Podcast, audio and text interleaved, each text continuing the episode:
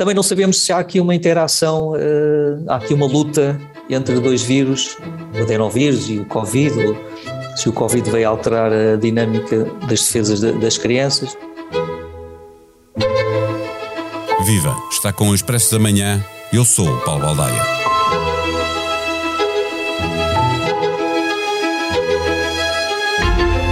Dez mil novos casos por dia, 20 vezes mais que em abril de 2021. Mortos também são cinco vezes mais. Mas isso significa que a letalidade, ou seja, o número de mortos por cada 100 infectados, também é bastante mais baixa. Era de 1% a um ano, é de 0,2% nesta altura. Convivemos com mais naturalidade com a Covid-19, mas isso não significa que os problemas mais graves estejam totalmente ultrapassados. Olhando para o inverno que agora começou na África do Sul e para as novas subvariantes da Omicron, sabemos que vamos ter de esperar pelo nosso inverno para confirmar que passamos definitivamente a uma fase endémica. A preocupação, a urgência, agora é outra. É uma hepatite infantil aguda que não deve ter sido provocada pelo novo coronavírus, antes por um adenovírus como o que provoca uma simples constipação, mas pode haver uma ligação à Covid, não pela doença, mas pela prevenção, pelo uso de máscara que retirou às crianças a aprendizagem que constrói imunidades naturais para doenças mais graves.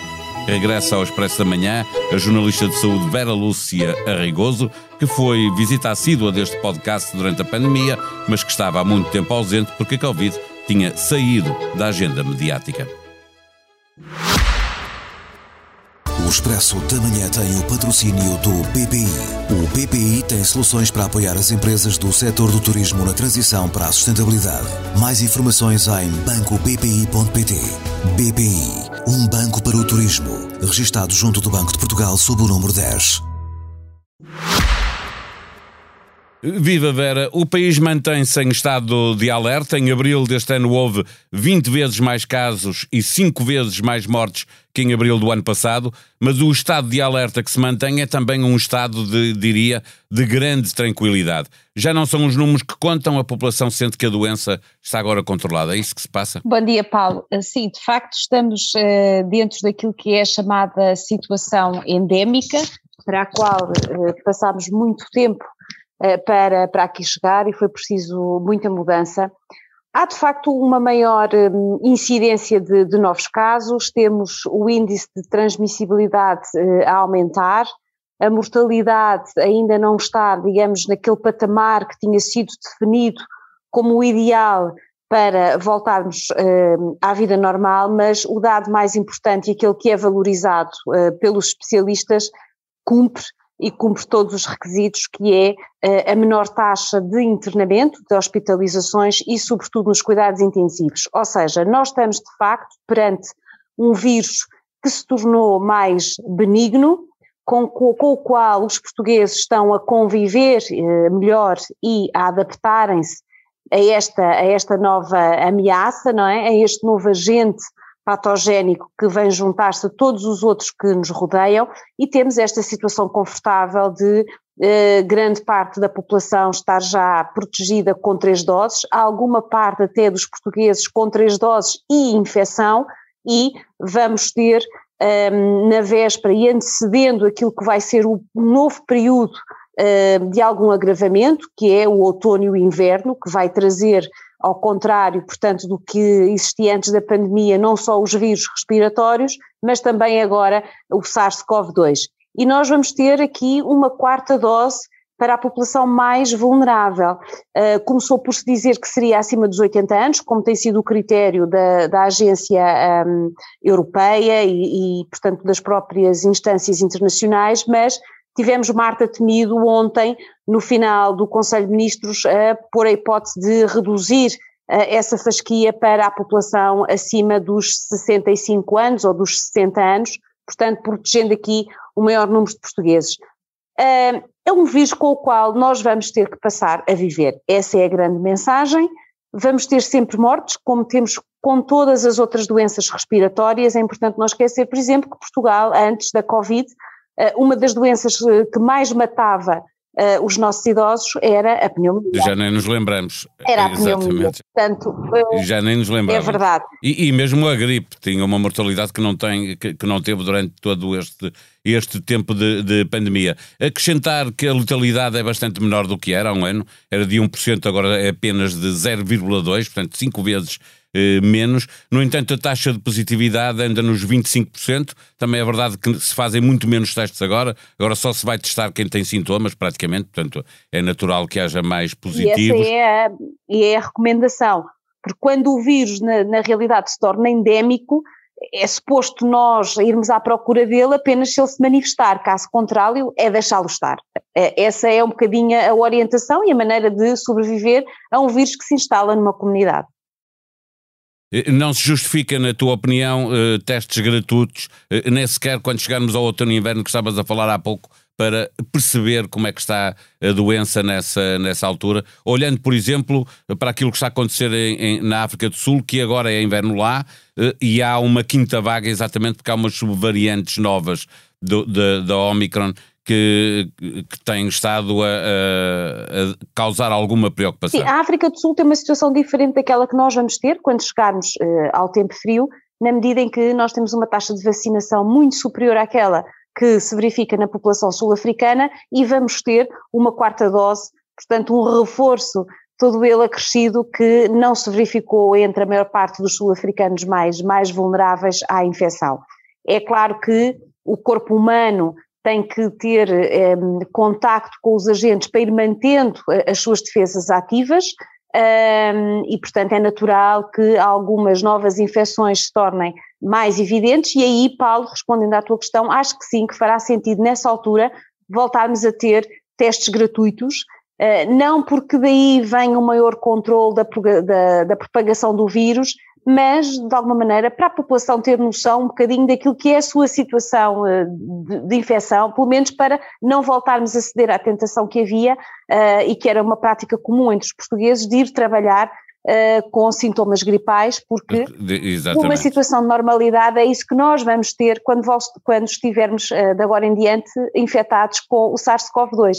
E, portanto, pelo menos para sabermos que não é o influenza, que não é gripe e que é Covid-19. Entretanto, apareceu uma hepatite aguda. As crianças que tinham sido as mais poupadas nas fases críticas da Covid-19 são agora as principais vítimas. Eh, são já mais de 200 crianças em 20 países. No entanto, os cientistas ainda andam à procura da origem desta hepatite infantil aguda, o que significa que não se pode descartar uh, uma possível ligação ao coronavírus, embora uh, a OMS já disse que não é o mais provável. Sim, há aqui uma informação que eu acho que é muito importante.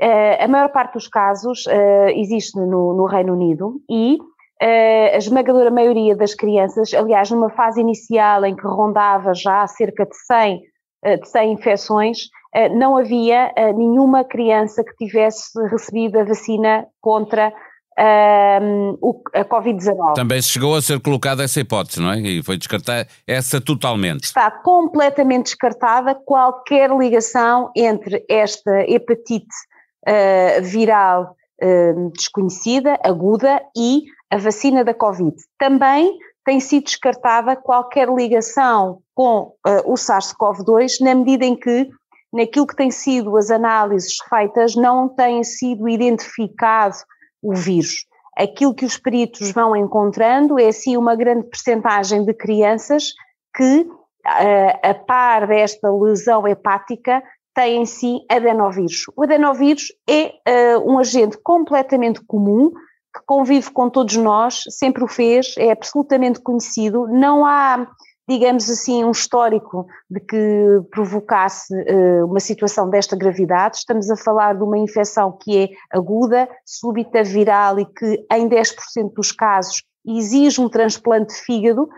Em crianças muito pequenas, nós, uh, os, a maioria dos casos fica entre 1 5, 6 anos de idade, uh, e isto de facto é um dado novo.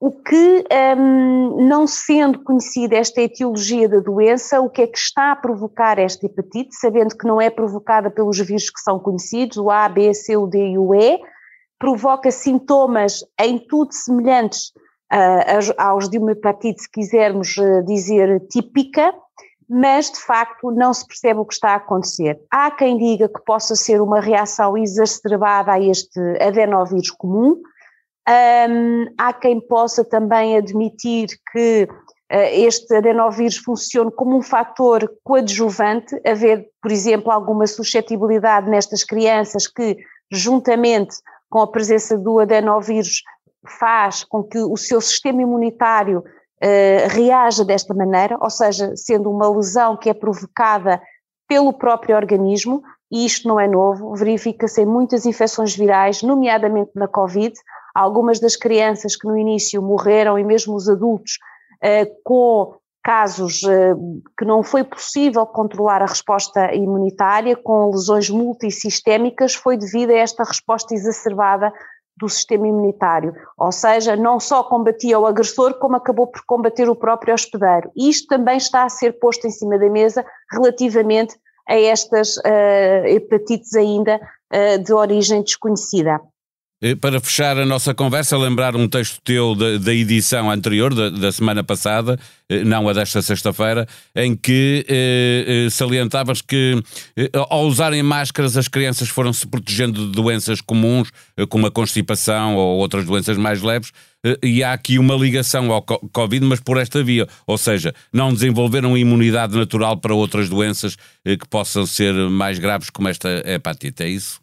É verdade, Paulo, aquilo que os infecciologistas pediátricos dizem é que durante dois anos as crianças, o seu sistema imunitário não foi à escola. Não aprendeu as lições que durante dois anos devia ter aprendido, não porque mesmo as mais pequenas não estivessem a usar máscara, porque as mais pequenas não usavam, mas todas as pessoas à sua volta estavam com o rosto protegido, com mãos lavadas e desinfetadas, todos os espaços muito limpos e, portanto, privou-se durante dois anos que houvesse este contacto e esta aprendizagem do sistema imunitário das crianças, sobretudo das crianças mais pequenas, que são precisamente aquelas que nós estamos agora a ver como vítimas desta hepatite uh, completamente uh, desconhecida. Aquilo que uh, alguns cientistas admitem é que o facto de nós nos termos protegido durante estes dois anos fez com que quebrássemos o equilíbrio que existia entre nós e o mundo dos agentes e dos agressores que nos rodeiam, que conviviam connosco em perfeito equilíbrio, porque eram conhecidos, nós éramos praticamente, havia uma troca constante entre as nossas defesas e estes, estes agentes, estes estímulos, e isso foi quebrado. E, portanto, vamos imaginar uma criança de 4 anos, durante dois anos, esteve privada dessa aprendizagem. Portanto, é, é muito tempo porque é nestas, nestas primeiras, nestes primeiros anos de vida que se constrói o sistema imunitário que quanto mais vezes nós estamos doentes com pequenas coisas que nos vão provocando febre e alguns sintomas ligeiros, mais saudáveis vamos ser em adultos e mais capazes somos de nos adaptar ao meio que nos rodeia. Durante dois anos isto não foi possível e há quem diga que neste momento estamos a começar a pagar uma fatura desse comportamento e que no caso deste, desta hepatite eh, viral aguda desconhecida pode ser só um, ehm, o, primeiro, o primeiro item dessa lista de pagamentos que nos vai começar a chegar um, ehm, nos próximos tempos. É sexta-feira, o Expresso está de novo nas bancas, está de novo disponível online para assinantes. Na manchete, serviços secretos portugueses vigiam o russo de Setúbal pelo menos desde 2014, a altura em que a Rússia anexou a Crimeia. Por causa do que se passou com o apoio aos refugiados ucranianos, a Câmara de Setúbal, liderada pela CDU, pode cair a qualquer momento. Os eleitos pelo PS demitem-se todos. Se os eleitos pelo PSD o fizerem, e entre os social-democratas, só Fernando Negrão ainda não entregou esse pedido de missão à Conselhia do PSD. Na revista celebram-se os 50 anos da Mini, Pedro Buxerri recorda o Portugal de 1972, em que apareceu a garrafa de 20 centilitros que a Sagres batizou como a pequena, mas que o povo rebatizou com o nome de Mini.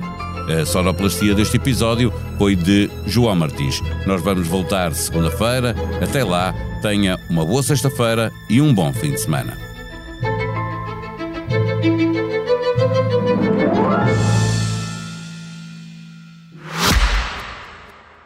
Expresso da Manhã tem o patrocínio do BPI. O BPI tem soluções para apoiar as empresas do setor do turismo na transição para a sustentabilidade. Mais informações em bancobpi.pt. BPI, um banco para o turismo. Registado junto do Banco de Portugal sob o número 10.